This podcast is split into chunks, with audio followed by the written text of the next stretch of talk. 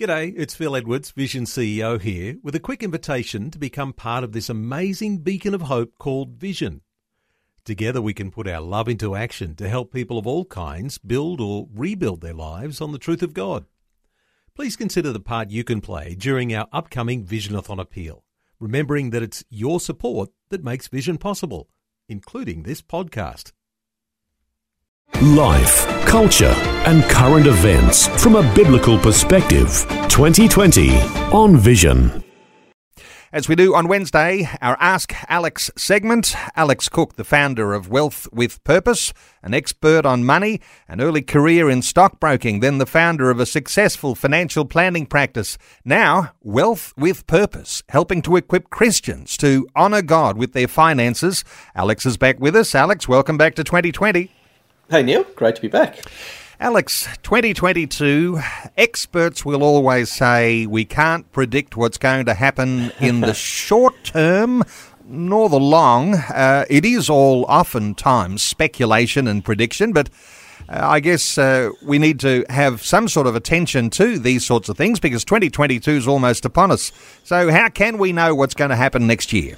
Yeah, look, it's a great question, and it's always it's a challenge. You know, financial professionals like me, you know, people come to you wanting to know what's going to happen, um, and the reality is uh, we don't always have those answers. But I think what I'd like to do for listeners is give them a biblical framework for the future and how we should think about it. And there's two fantastic uh, Bible passages um, that I think really help us to understand how we should digest when people tell us what they think is going to happen. So the first one's a great one in the book of Ecclesiastes, so chapter 8, verse 7. It says, Since no one knows the future, who can tell someone else what is to come? So, in other words, when you're listening to myself or any economist or um, you know financial professional, the reality is they do not know the future. You know, we have this uh, in our society now. We call the cult of experts. You know, everyone's you know you're a science expert, a climate change. You know, there's all these different experts. But the reality is none of us knows the future, and the Bible makes that you know crystal clear. In saying that, there's another great passage in Proverbs that I think adds a slightly different perspective on how we should think about it, though, and that's in Proverbs 22. It says a sensible man watches for problems ahead and prepares to meet them. The simpleton never looks and suffers the consequences. So the way I think we should think about it then is simply look, no no one person has the keys in terms of the future. Only you know, only God knows the future. However, we can see warning signs. We can see certain things about the future that are likely to impact us. So, you know, a common one that's been talked about for the last 20 years, you know, is the aging population. How does that affect us economically? How's that going to affect superannuation and future pensions and things like that? So there's a sense where there are big ticket items, I think, that we can see will impact us in the future. And of course, you know, my favourite one for anyone listening who listens in weekly uh, is the level of debt in Western society now is really unprecedented in terms of just the sheer scale of it. And therefore, that will have a consequence in the future. And of course, the million dollar question that everyone wants to know the answer to is when? you know, when will rates rise and so forth. So, as I say, the framework for us thinking about this is look, no one really knows the exact way it's all going to play out, but we can see warning signs. And that's what, as believers, we should be looking for the warning signs so we can be discerning and we can act wisely and make appropriate uh, preparations um, based on those signs. Sometimes contrast is good for helping us understand uh, where we're at right now, Alex. And I imagine that given that COVID has made such an impact on the world, what the economy was like before and what the economy might be like post or in the midst of recovery from COVID. Uh, very quickly here, how do you describe uh, the economy, what it was like before, and what we might anticipate? Yeah, look, so I'd break it up into Australia versus international. So in Australia, Australia was what I would call muddling along. Australia has been sort of enviable in the sense that it's had, you know, almost 30 years of uninterrupted growth prior to COVID. Even when the GFC hit, our investments got hit, but the actual economy remained relatively robust. Certain sectors obviously were hit, but mostly it remained relatively robust. The thing that was occurring though in Australia that I think was a long term concern prior to COVID is that our GDP per capita was declining. Now, what on earth does that mean? Basically, it means our living standards were declining a little bit every year. So, the whole thing of GDP, which stands for gross domestic product, is really the sum of all the activity in the Australian economy. And you expect over time that just increases of course, when you get a recession, that does dip a little bit, like what we saw uh, last year, where it dipped quite a bit very quickly. Um, but then there's a second measure to GDP, and that is GDP per capita. That's where you take the size of the economy and you divide it by the average, you know, by the number of people in Australia. And that has been in decline for, for some time. And the simple thing is that in Western culture, uh, and particularly here in Australia, we are seeing that slow decline in living standards. Um, and there's a range of reasons for that. But the other big thing that was going on in Australia is low wages growth. So even though you've had sort of skyrocketing house prices for many years, wages growth has been very low part of that is driven by we have a huge immigration coming into Australia, and so what that does is it suppresses people's wages just because there's so many, there's so much surplus labour, and of course that's what they're trying to do again right as we speak. Um, then you've got America. America, on the other hand, was booming under Donald Trump. I know a lot of people have very mixed feelings about Donald Trump. We kind of wish he'd stay off Twitter, or he's off Twitter now altogether. But nonetheless, the American economy was actually roaring under him, and obviously got hit very hard when COVID hit as well. So prior to prior to things were muddling along here in Australia. And if we're looking right now at the context of where we are, uh, just you were talking about debt. Uh, the way the economy has changed, uh, a, a quick insight here into what's going on at the moment. Yeah, so the the key word I want to leave for listeners here is the word unprecedented, and the reason why I say that is when we look at the world and we go out about our daily business, we tend to think of things as being relatively normal, notwithstanding, of course, some of the restrictions on us at the moment. But notwithstanding that, we look at the world as relatively benign and normal. But there's a couple of big things that are going on that are very abnormal. And that f- first one is just the unprecedented money printing going around, around the world.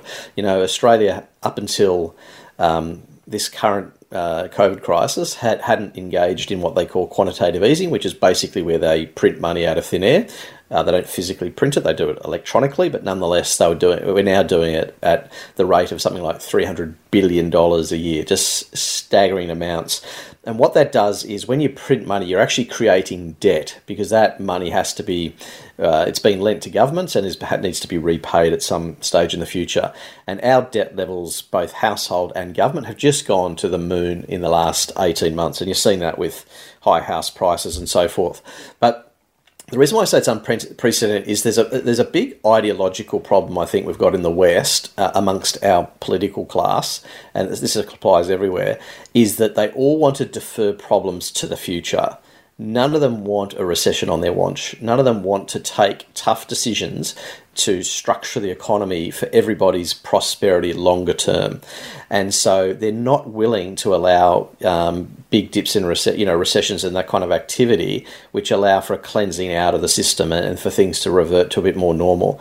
And as a result, what we're doing is we're building up bigger and bigger excesses, bigger and bigger debts, and we're not addressing the issue. We're pushing it into the future, and that is very problematic because at some stage the piper has to be paid. And that to me is what I can see as a big concern. So we do need our politicians to uh, to actually start addressing these real long term issues. Okay. We're taking calls on 1 800 316 316. Could be on any finance issue, as we do on our Ask Alex segment on a Wednesday. Let's take a call. Anne is in Labrador in Queensland. Hello, Anne. Welcome along. Okay. My name is Anne Kershaw. Um, I was going to contribute to put some in my in, um, in my super fund, and then they came up with this work test that um, defined below about as I'm 67 years old, we have to do work less 40 hours or 30 consecutive days financial year eligible for concessional or non-concessional contributions.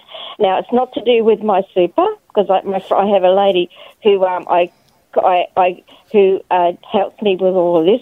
It's been put in by. She said it's been put in by the government. Can you explain why they would have done that? Anne, uh, good question. Uh, a thought or two here from Alex. Yeah, look, it's a really interesting one. This is a common one I've faced over the years. It's what's called the work test. Once someone, it was previously 65, when you're above 65, you couldn't put money into super unless you're working. Then they changed it to 67 to align it with the age pension. Um, but the good news is from July next year, it's actually been increased again, but this time so long as you're under 75, you'll be able to contribute without the work test. Now, as Anne mentioned, at the moment, if you're over 67 and you want to put money in this year, you have to satisfy this work test, which is 40 hours worth of work in a 30 day window. Okay, so it could be any any could be any 40 hours in a so long as it's in that 30 day window, you can contribute to super. That's if you're over 67, you have to satisfy that test. Um, so thankfully, the government has sort of reviewed it. It's been uh, sort of a bugbear of many financial planners like me for uh, for years because it doesn't really make a lot of sense. But now, as I say, from one July next year, it's going to increase, so you can do it up and up until including age seventy four, which is great news for many people. And was that helpful? Yes, I'm just saying that. So next year, if I wanted to put something in next year, I'll I can put it in at the end of at the beginning of the the next month uh, in July, after July, I can put Correct. in again. Correct, so long as you're under 75. Thank you. As, un, as long as you're under Uh, well- 75, yeah.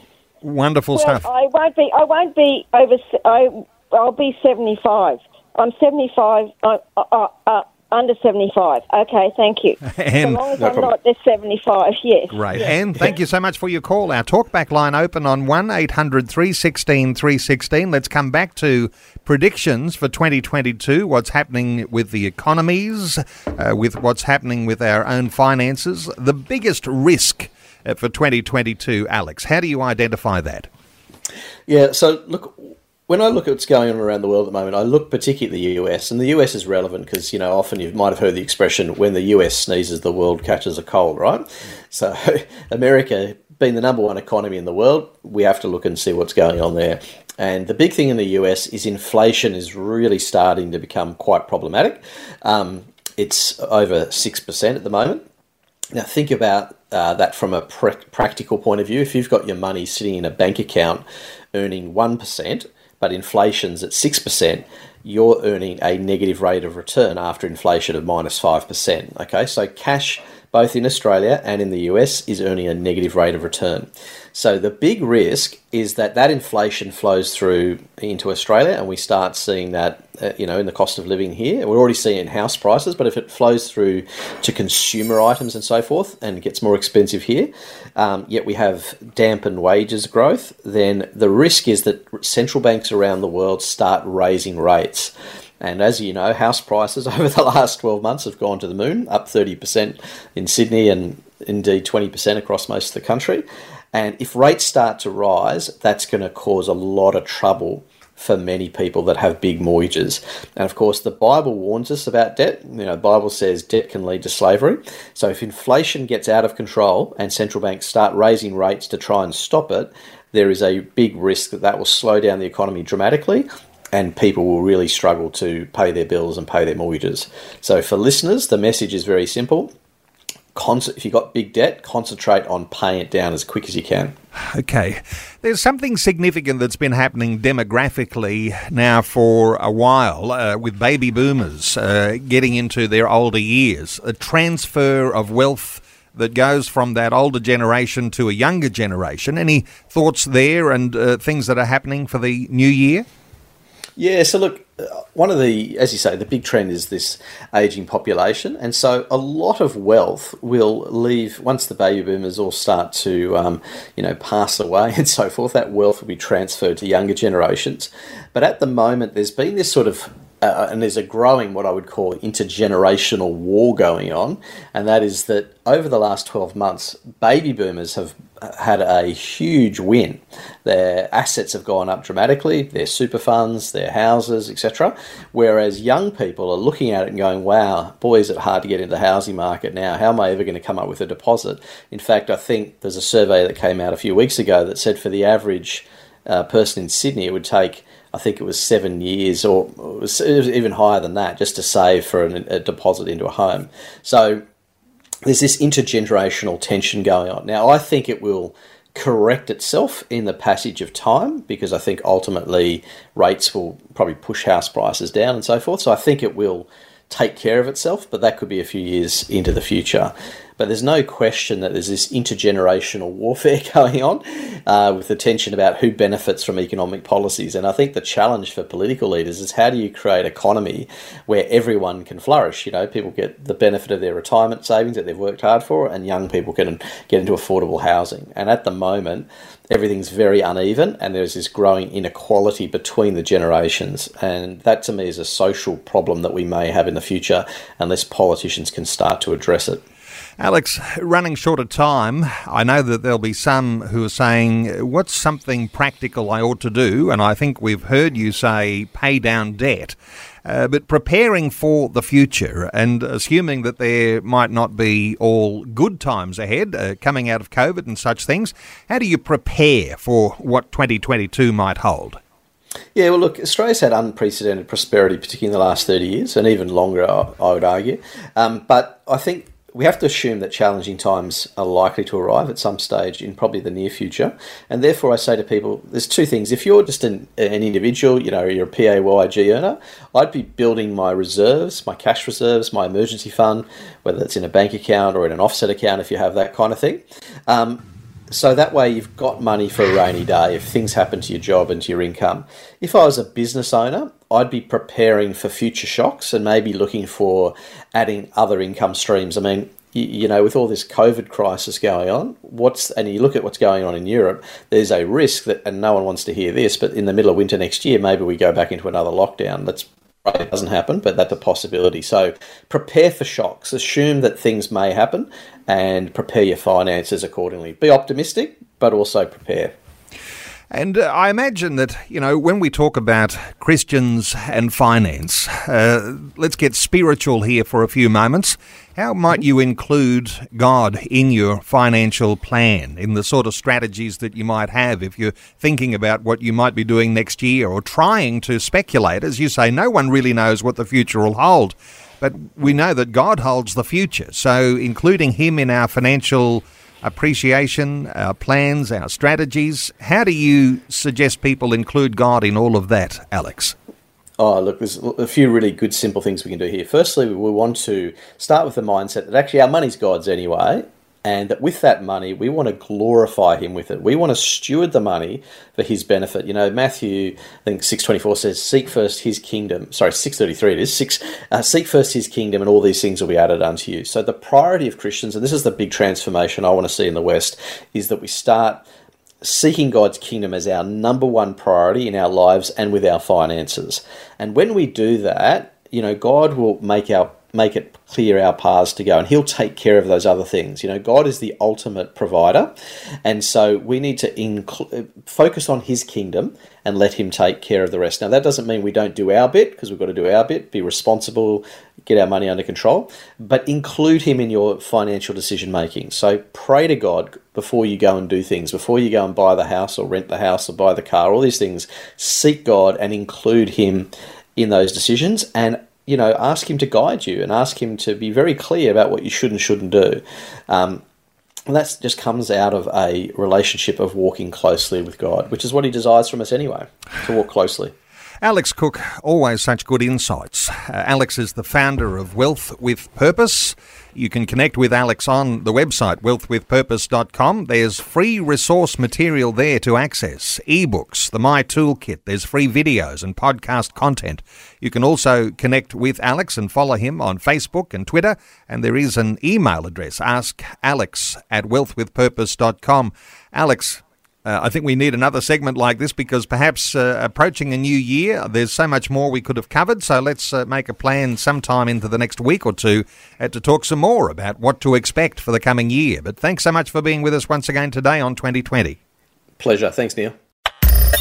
Thanks for taking time to listen to this audio on demand from Vision Christian Media. To find out more about us, go to vision.org.au.